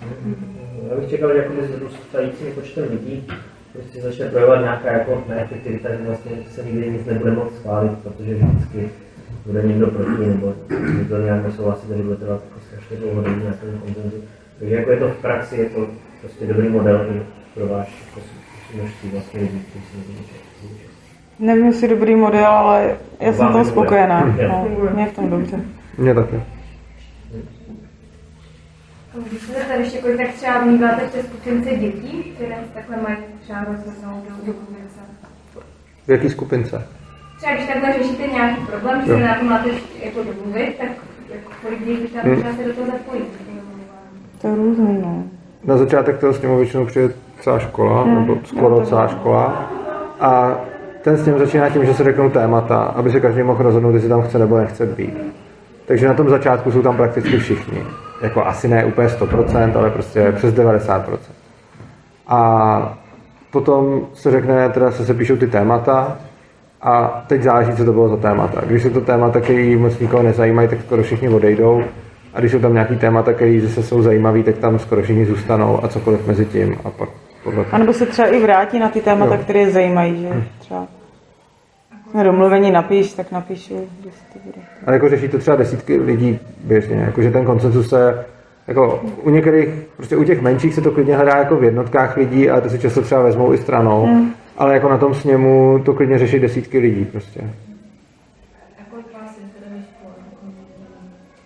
Uh, 60 dětí na prezenčním, 22 dospěláků na 22 dospěláků, který tam ale nejsou všichni furt, jich tam tak třeba pět v jednu chvíli. A 22 jich tam celkově, 60 dětí na prezenčním a asi 80 dětí eh, na školách. Mm. Na těch sněmech které přijde dobrý to, jenom co jsem tam měla možnost to pozorovat, že ty děti, nebo vlastně všichni už jsou jakoby nastavení tak, že hledají vlastně, že už vědí, že jako nejdou s někým jako bojovat, ale že prostě už jdou hledat vlastně to řešení. Takže mi přijde, že to řešení jako se vlastně hledá rychleji, než my bychom třeba byli zvyklí v naší společnosti, kde jsou lidi automaticky jako, co s ním máš, máš měsíc zkušenosti, ne? No tak někdy to trvá, že Jasně, ale Ano. takhle, prostě, ale stejně mi připadá, že třeba ve, společnosti, kde na to lidi nejsou zvyklí a prostě jsou zvyklí, že prostě když mám větší jako sílu nebo větší skupinu za sebou, tak to přeřevu tak, že prostě se dohadují díl, když to tady mi prostě přijde, že automaticky všichni nahazují nějaké řešení, protože vědí, že prostě stejně neprojdou přes toho jednoho, který jakoby, má jiný názor. Tak se mi to jako líbilo, že už jsou vlastně ty lidi prostě jiný mindset, Hmm. Co se týče dohodování se. No jako tohle pro mě třeba bylo hodně, jako tam byla hodně velká změna, když jsem vlastně poznal třeba Gabrielu ještě než jsem byl ve Ježku, tak jsem si říkal, je to je hezká vlastnost, kterou má, že hledá řešení. A pak když jsem přišel do Ježka, tak jsem si říkal, je, tady jsou další lidi s takovými vlastnostmi. A pak když jsem se účastnil těch sněmů, tak jsem si říkal, aha, proto. Eh, Čili vlastně, myslím si, že to hodně utváří ty lidi, jakože potom je přirozený nabízet další. Protože tam, kde jsem vlastně v demokratickém prostředí, kde si přehlasovávám, tak eh, když prostě já budu chtít něco a ty budeš chtít něco jiného a teď tady budeme o tom hlasovat, tak já se vlastně nepotřebuji vůbec zaměřovat na tebe, já se potřebuji zaměřit na ty lidi, z kterých dostanu hlasy, protože tvůj hlas dostanu uh, jako relativně méně snadno, takže potom, jako když, bych, když bychom my dva se o něčem přeli a všichni si to měli odhlasovat, tak já se vlastně, když budu chtít dosáhnout svýho, tak bude daleko snažší zaměřovat se na ty lidi a získat jejich hlasy, než řešit tebe. A když je konsenzus, tak se musíme shodnout my dva, což znamená, že jako se primárně potřebuju zaměřit na tebe a dohodnout si to s tebou, protože tak, takže pak vlastně to řeším s tím, kdo je nejvíc proti. Myslíte si, že se řešení dá jako aplikovat na vyšší počty? Protože to hrozně krásně, kdyby to fungovalo takhle jako na vysoké politice. Myslíte, že já chápu, že to je úplně jako chvíli utopie, ale jakože myslíte si, že existuje omezení počtu, eh, prostředí, peněz, kterými kolektiv disponuje, nějaký omezení, aby konsenzuální dohoda přestala fungovat? Dobrovolnost. Když tam ty lidi nejsou dobrovolní, tak to nebude fungovat. Co se týče omezení počtu, tak zrovna pozítří bude uh, přednáška v klubu Centrála, kde bude mluvit nějaký jako člověk, který je hippík a je o nějakém, nějaký Rainbow Family, který mají Rainbow Gathering, což jsou združení lidí, kteří jsou tam až tisíce a v těch tisících lidí se rozhodují konsenzuálně. Myslím si, že ta hranice je jako zejména v dobrovolnosti, pak ještě v nějakých dalších parametrech, a myslím, že dobrovolnost je jeden z parametrů. Myslím si, že to, jak přesně je definovaný ten systém toho rozhodování, eh, je taky parametr a přijde mi, že čím přesně je definovaný, tím hůř to bude fungovat. A, takže ta dobrovolnost tohle a možná ještě něco dalšího, ale rozhodně si myslím, že ten, jako když jsem si myslel, že to, to hlavní kritérium je počet, ale pak když jsem viděl, jak se to rozpadalo v šíleně malých počtech a fungovalo v mnohem větších, tak jsem začal hledat ty příčiny jinde. A našel jsem zejména tyhle ty dvě, dobrovolnost a to, jak přesně je definovaný ten systém rozhodování, kdy čím přesně je definovaný, tím hůř funguje. Můžu se zeptat, máte tam nějaký téma, ke kterým se jako hodně často vracíte a otvíráte to nějaké jako vyloženě, co byste vypíchli? Úklid, ne? Úklid, no. no a, A přijímání, a přijímání lidí, no, tam je to. Za mě teda přijímání lidí ještě je větší pain než úklid, teda. No, myslím, že ne? A jak řešíte ten se Nějak, no. Kdo chce uklízet, uklízí, takže je tam bordel. Ale máme i uklízečky, to potřeba. Ano, máme zaznělo. to. Ano, to je to. Protože ona skoro správně. Ano, kvůli zprávě, že nemáme uklízečku, tak máme dokonce ne, nejednou uklízečku. No, máme spoustu. Můžu se zeptat, mě by zajímalo, určitě máte už z dlouhodobého hlediska nějakou jen orientační statistiku, nebo jak to funguje, když tam přijde dítě a vlastně napojí se na tenhle systém fungování, tak nevyhnutelně musí dřív nebo později dojít k tomu, že vlastně uh, jeho po, uh, jak to tak říct, že potom to začne nevyžadovat, ale nějakým způsobem reflektovat i ve své vlastní, rovině, ve své vlastní rodině. A dost, předpokládám, že dost často ne oba rodiče jsou tak daleko, aby vlastně tohle unesli. Uh, setkáte se s tím často? Občas. A Mně přijde, že víc než občas. No, že tak často. ne.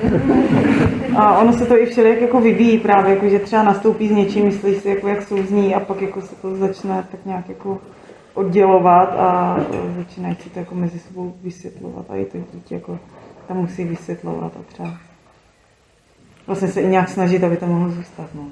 Jako, že nás to dítě osloví, abychom jednali s těma Mm. rodičema, protože něco, což se ani nemusí týkat vůbec školy, jakože občas nás děti chtějí, abychom jim pomáhali jako Mm. rodičům třeba sdělovat věci, které jsou se, se školou vůbec nesouvisející, ale třeba se jim to bojí říct. A prostě jako, je to někdy těžký a někdy potom jako, když vidíme třeba jako konflikty těch dětí s těma rodičema, tak je to někdy fakt hodně smutný. Protože třeba, já jsem si přesně myslel, když jsem jako šel do Ješka, tak jsem si říkal, ty když někdo dá dítě do té školy, že jo, tak to bude jako hodně v pohodě. A potom třeba, když jsem viděl, jak některý ty rodiče s těma dětma jednají, tak, tak to pro mě bylo fakt těžký. A zase je to ale pro mě takový jako trénink nějaký jako lásky nebo respektu k těm lidem, že potom vlastně, když vidím třeba, co píše rodič, třeba zrovna si teď vzpomínám na jednu svou žačku, tak když vidím jako třeba jeho zprávy k ní, tak si říkám, ty to je fakt jako, jakože mi z toho fakt blbě třeba, ale tak to, jí to potřebuji nějak vysvětlovat a mluvit s ní o tom, takže potom vlastně je důležitý nějak jako třeba soucitit s tím člověkem a popisovat, co se v něm třeba děje a tím, že to vlastně dělám směrem k ní, tak se potom vlastně dostanu do stavu, kdy z toho prvotního naštvání, jako jak můžeš tohle psát svojí dceři, potom vznikne třeba, hele, tak on prostě je jako v prdeli a, a tak.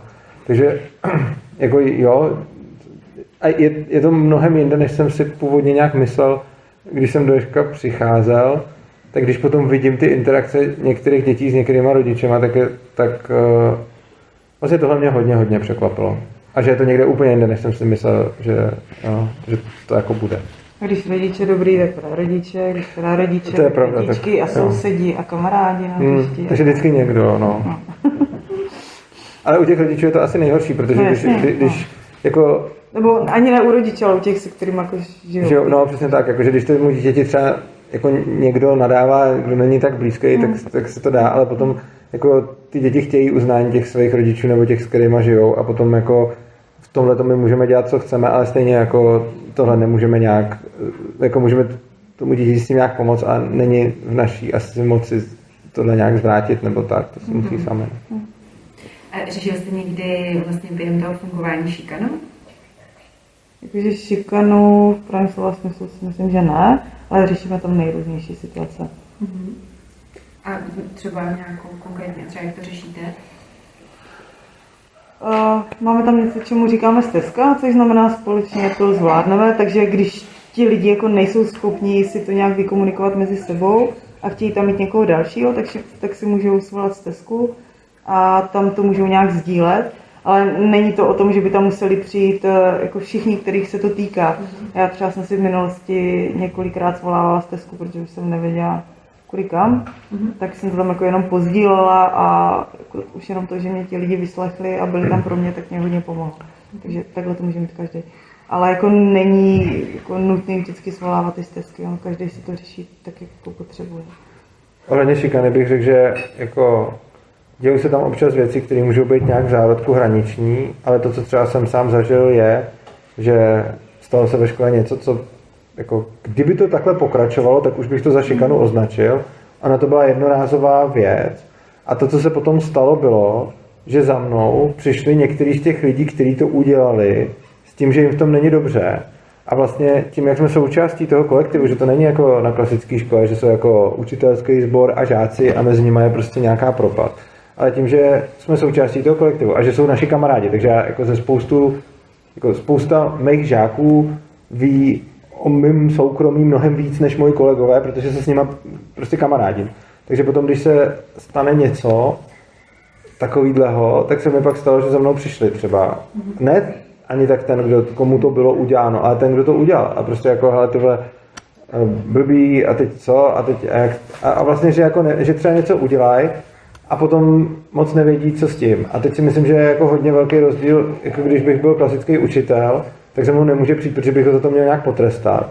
A když ví, že netrestáme, tak za mnou s tím přijde a nějak to proberem a, a nějak, nějakým způsobem to řešíme. Ale vlastně ty, ty situace, které podle mě by v klasické škole přerostly v šikanu, se tady často jako utnou v zárodku, i proto, že vlastně tím, jak se netreská, netrestá, tak vlastně kolikrát třeba někdo přijde něco svěřit, co by normálně mohlo být jakože v úvozovkách práskání, ale tady vlastně není, protože ono se potom s tím jako nic dál nedělá, ono se to často jako probere a tím, že to ten člověk může říct, tím, že se dozví na to nějaký názor, tím, že se to nějak řeší, tak najednou se dostaneme úplně stranou z takového toho hroznýho, že prostě on se cítí blbě, protože ho šikanoval, teď se cítí blbě, protože to tají a tak mu ještě nabančí, aby si ulevil a pak se bude cítit ještě hůř a tyhle ty jako bludný kruhy podle mě rozletínáme tím, že se ty věci jako řeší a otvírají.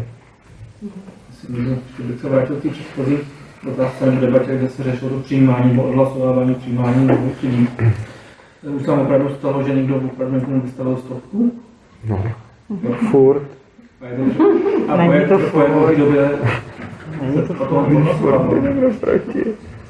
No, Ne, jako, a po jak dlouhé době se třeba odhlasovává to přijímání, protože asi rodič platí nějaký školní, takže v tomhle mě pak zajímalo, jestli se pak třeba vrací peníze na základě té rozhodnutí. To. Ne, ne, teda v žádném případě. ne. Takže třeba po měsíce, nebo je to prostě jako... Ne, ne, tak jako Někdo přijde, že vlastně ten člověk přece nezaplatí školný, dokud tam není. ten člověk tam chodí na zkoušku a No. školní začne platit, až když ho přijmeme. Takže jako většinou tam eh, stráví tak týden, někdy díl, někdy byly situace, kdy ti lidi jezdili opakovaně, hodně dlouho a pak vlastně se to nějakým způsobem probíralo, jestli tam s náma bude. Máme jako... Děti nový se probírají. No i dos, jako dospěláci. I dospěláci všichni. Ta- Každý, to- kdo tam s náma chce být. To přijímání dospěláků a dětí je stejný, prostě tam s náma týden je a zjistíme, jestli ho tam chceme nebo ne. A on musíme se taky shodnout. rozhodne, A on se samozřejmě rozhodne. Co A rekord je 9 měsíců zatím. Jako 9 měsíců na zkoušku, jo? 9 měsíců na zkoušku. Super. A co bylo takovým hlavním důvodem, nejčastějším, proč nepřijmout někoho? Asi to, že se ten člověk tam s tím uchazečem necítí dobře. Že tam něco je. A nějak se to řeší. A stačí, jako když jedno dítě mezi všema mu není dobře a už třeba jako toho človíčka nepřijmou. No, my se musíme dohodnout, no jo i ne, jakože my se musíme dohodnout všichni, čili záleží, jestli tam někdo, kdo ho tam zase hodně chce, No. takže, takže Právě když třeba 20 lidí bude chtít to, toho, co se o něm diskutuje a jeden ne, a jsou, je, Pořád baví. je víc stanovisek, co k tomu zaujmout, můžu být jako ostře pro, lehce pro, zdržet se, lehce proti a ostře proti a když se tam aspoň jedno ostře pro a ostře proti, tak se bavíme, dokud se to nevyřeší. A když třeba by 20 lidí řeklo, jsem docela pro, ale moc mi na tom nezáleží, a jeden by řekl, jsem ostře proti, tak se nepřijme. Stejně tak naopak, když jeden řekne, jsem ostře pro a 20 řekne spíš ne, tak se přijme. Ale v momentě, kdy se tam objeví aspoň jedno určitě ano a aspoň jedno určitě ne, tak se nemůže dělat nic, dokud uh, se na tom nějak nedohodneme, což někdy fakt trvá. A vlastně ten proces zase, to, jak jsem tady mluvil o těch sněmech, že prostě tenhle ten proces je třeba jako, že mě šíleně moc posunuje. A že potom, když je jako proces devítiměsíčního přijímání, v kterém jsou prostě emoce, v kterém je to kolikrát hrozný, v kterém prostě lidi brečej, nebo jsou v háji, nebo tak, tak se to tam šíleně moc otevře a vlastně se vzájemně jako ještě víc poznáváme. A za mě třeba, no jo, jo, je vlastně jo. Za mě to, deseti, za- mě to devítiměsíční přijímání bylo jako hodně dobrá věc, při který jsem si jako prožil spoustu bolesti a vlastně ve výsledku jsem sám sebe i ostatní lidi kolem sebe věšku poznal, takže jsem za to fakt rád. to byl dospělý nebo děti? Dítě. A ten člověk přijímaný je u toho rozhodování? Mě u části. Jako většinou, jako při tom provodním ne, ale potom jako když jako potřebujeme tam něco vysvětlit nebo tak, tak jako zveme ho rodič i dítě. Ne. Jenom dítě. Rodič ne. Jak, jak to snášeli třeba rodiče toho totižního, takovou tu nejistotu, že nevěděli, na čem jsou, to se to je táhlo. Já si myslím, že tihle rodiče jako hodně podporovali v tom. A jako, Jako já jsem se hlavně divil, jak to zvládal on teda. No. A on to zvládal jako, jako šíleně dobře na můj vkus. Jakože, Mm. jako přišlo mi, jako ty rodiče byly jedna věc, a třeba kdybych si představil to, že jsem na jeho místě, tak mi přišlo, že on se to dával hodně dobře. No. A přijeli jste ho? Jo. nějak ano. A, No. Ještě se to asi bude otvírat dál. Já to třeba potřebuji ještě dál. Je nějak přijatý, ale asi s tím není nikdo spokojený, nebo A nikdo co je to možná. konkrétně, kde jsou jako ty třecí plochy teda? Jako v čem? To se tady asi tak jako úplně nedá říct. no. Ono to ani úplně nevíme, protože kolikrát, kdybychom věděli, tak... Uh, protože to, co se často děje, a tohle to si myslím, je jako když se potom otvírají takové ty hlubiny v člověku, že je nějaký jako důvod, který člověk prezentuje na venek i sám pro sebe, ale potom čím díl se o tom jako jedná, tím více zjišťuje, že pak třeba ty důvody, ty vnitřní jsou třeba i trošku jiný. Takže potom jako se ty důvody často měnějí v průběhu toho, kdy třeba můj postoj zrovna v tomhle tom přijímání byl, že já jsem byl hodně pro od začátku, zejména proto, že ty důvody, za který byly tam ty lidi proti, se mi jako hodně nelíbily. Ale potom, vlastně v průběhu toho času, jsem ho začal mít rád, takže jsem začal být pro spíš kvůli němu, než kvůli, tak, takže ono se to může i jako vyvíjet. Takže během toho tři čtvrtě roku se ty postoje těch lidí fakt jako asi všech, co v tom byli zainteresovaní, různě měnili a posouvali. Dá se třeba říct, že obecně jako ten důvod je, že ten člověk do toho, nebo to dítě jako nezapadne do toho, nebo tam jako nefunguje? Může to být pohled některých lidí, že tam ten člověk nefunguje nějak. No. Mhm. Já nevím, co si tím úplně představit třeba. Tak jako, může to být jako představa, že tam nezapadá, že jo, ten člověk, třeba tenhle konkrétní. Jako popisovali to tak někteří. A tak to jsem a takhle některé děti stejně si moc jako, že jsou spíš takové jako samostatné jednotky Mhm. a e, že, že ty děti si tam si asi vy- vytvoří ty svoje skupinky a některé prostě jsou úplně bokem. Ty jo, ale já jsem spíš myslela, jako jak to ti lidi pojmenovávali. Jo. Jinak, abychom se mohli v klidu a to připravit na koncert, který bude asi za necelou hoďku, a tak, pos, tak dáme třeba nějaký poslední dva dotazy třeba, kde se fakt nutně potřebuje zeptat. Budeme preferovat lidi, kteří se ještě neptali, ale klidně i ty, kdo se ptali, tak můžou dávat dotaz, pokud třeba nikdo jiný nemá. Takže kdo se potřebuje zeptat, abyste potom neodešli z besedy s tím, že jste si čekali s dotazem a nakonec ani nedošlo. Takže kdo se chce na něco zeptat? Uh, jo, takže tahle je dotaz od někoho, kdo se ještě neptal určitě. No. Tak já bych vám předně poděkoval za to, že děláte to, co děláte, protože na základě těch vašich besed uh, máme kluka teďka v svobodné škole, takže děkuju. A druhá věc je, že můj kamarád, který už takhle má 7 let, kluka ve svobodné škole někde na Moravě, nebudu jmenovat, tak uh, mi tu moji romantickou představu, kterou vy mi teoreticky prezentujete, docela zbořil tím, že když jsem se bavil s tím klukem, že oni mají v té svobodné škole prostě partu eh, dětí, která velmi bojkotuje vlastně cokoliv tam ty učitelé, průvodci, cokoliv jako přednesou, že jako zajímají. A jsem se tam s tím on říkal, ale vlastně ty věci, co oni tam prezentují, jsou zajímavé, ale ta naše parta se toho jako neúčastní a si dělat něco, něco jiného. Ten kluk eh, nebyl za tenhle rok ani jednou na žádném semináři. A jeho táta, nebo těch kamarád říkal, jako je mi to trošku podezřelý, on sedmé, v sedmé třídě neumí dělit, jo. Prostě je věc, která jako je poměrně základní ale je skvělý ve sportu a tedy. A, a můj dotaz zní, jestli vlastně s tímhle s tím vy nějak jako pracujete, když se vám tam utvoří nějaká skupina lidí, která tohle bojkotuje, nebo je to za vás na, úplně v pořádku, že vlastně se tohle tam děje. Jako, Já nevím, co to znamená jako bojkotovat. Přesně, mě to taky zrovna napadlo, že, že jako to, že se to neúčastní, přece není bojkot. No. Jako já, když to totiž si bojkotuje, tak jsem si představil, že budu mít lekci a oni mi tam přijdou Mhm. há- házet jako uh, pytlíky s vodou, ale to, tohle bych považoval za bojkot. Ale to, že tam jako nejdou, Mhm. mi přijde vlastně jako dobře, jakože pokud tam nechtějí, já sám si ověřuju u děcek, co mi chodí na lekci, jestli tam fakt chtějí být. A když mám u někoho pocit, že by tam třeba být nechtěl, tak ho ujistím, že tam být nemusí a že to je v pohodě.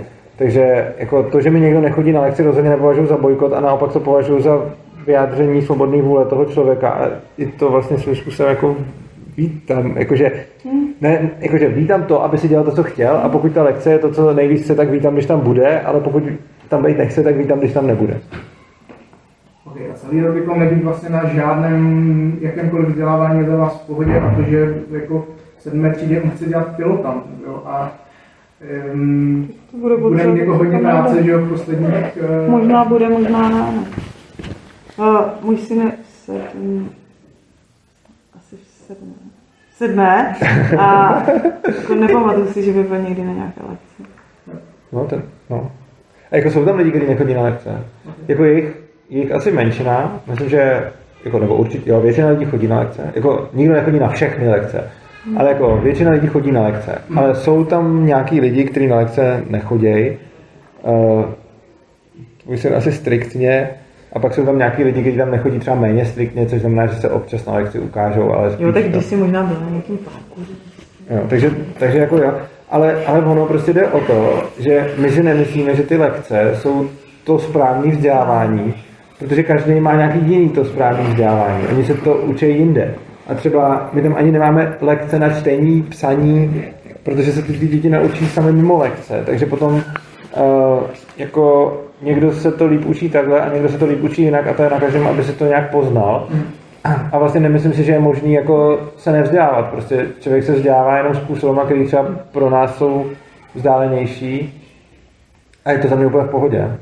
A tohle potřeba mít pořádně popsané ve školním vzdělávacím programu. Aha, abychom pak inspekci mohli vysvětlit, že to je sebeřízení. Takže tam máme, že jako žáci jako ne, se nemusí účastnit lekcí, že, že vzdělávání probíhá individuálně, kdekoliv, jakkoliv, kdykoliv. Ale oni, ty, ty děti, které nechodí na ty lekce, tak nejsou nějaký prostě třeba, jako, no ne, ale já to, já to mám asi jako potřebu prostě říct, že, že třeba, že třeba jako Gabrielis syn, když s ním člověk mluví, tak rozhodně to není, že by si říkal, já hele, blbeček, nebo tak. Prostě, je, je, jako, já bych jako nepo, jako, že vidím, že nechodí na lekce, ale prostě když s ním mluvím a když s ním nějak trávím čas, když prostě s ním nějak interaguju, tak by mě vůbec nenapadlo, že nechodí na lekce a vlastně mě ani nenapadlo, že třeba, kdybych to nevěděl, že nechodí prostě do normální školy, jako ve smyslu, že, by, že bych si říkal, je, ten, ten neví, nebo ten je nějaký mimo. Ale prostě on je fakt, ale, ale prostě jako, že, že, že to, že nechodí na lekce, vůbec neznamená, že se jako nenaučí. A prostě naučí se toho spoustu jenom způsobem, který třeba jako my nebereme z klasické školy jako to učení, ale prostě naučí se. Nějaký ověřený znalostí třeba v sedmý třídě, že neumí počítat, tak to je pořád pohodě, no? Jako oni, se to, oni se naučí počítat, třeba, třeba jak se naučí počítat, protože potřebuje někde třeba jít do krámu a tam si něco koupit, tak k tomu se potřebuje učit počítat. No a k tomu holem se to dělá školy teda. To vlastně bude dělat. No, k tomu není potřeba ho posílat do školy, což Ano, je pravda. no, jasně, No, no. no jasně, ale, ale je povinná, jako- no, protože je povinná školní docházka, to je proto. Takže jako, kdyby nebyla povinná školní docházka, tak máte pravdu, nemusíte ho posílat do školy, ale teď ho musíte posílat do školy. A, ale jako ty děti se to naučí prostě a on je tam v tom kolektivu, je tam s těma lidma a od těch, my se všichni od sebe tam učíme.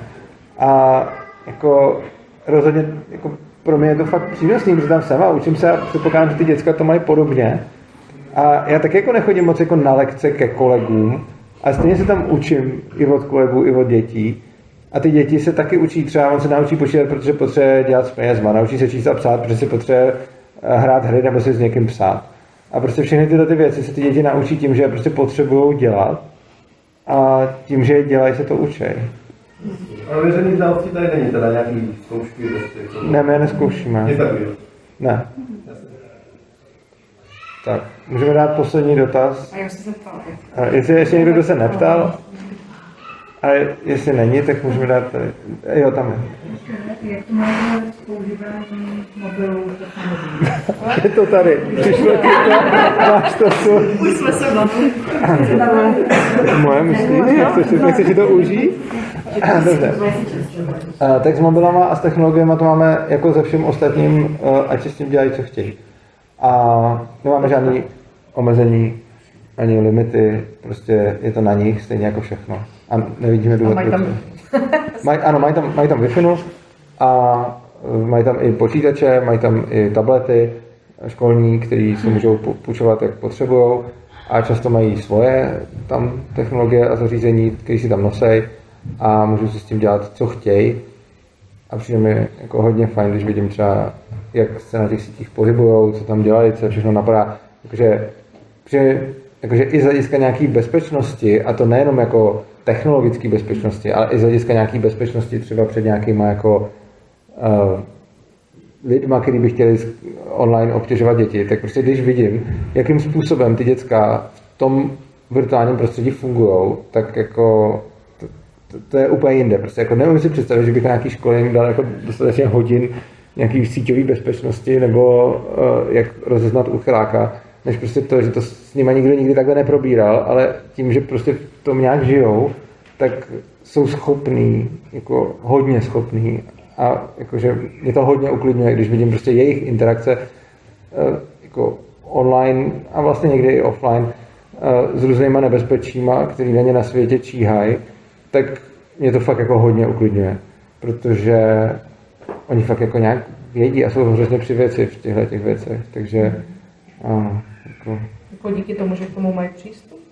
No, taky. Myslím, že to je jedna z těch, jedna, jeden, jako myslím, že to je jeden z těch faktorů, že k tomu mají přístup, že je nikdo jako neomezuje a že si tam můžou dělat, co chtějí, tak oni se tam prostě zorientují a naučí. A jako k tomu mám jednu takovou jako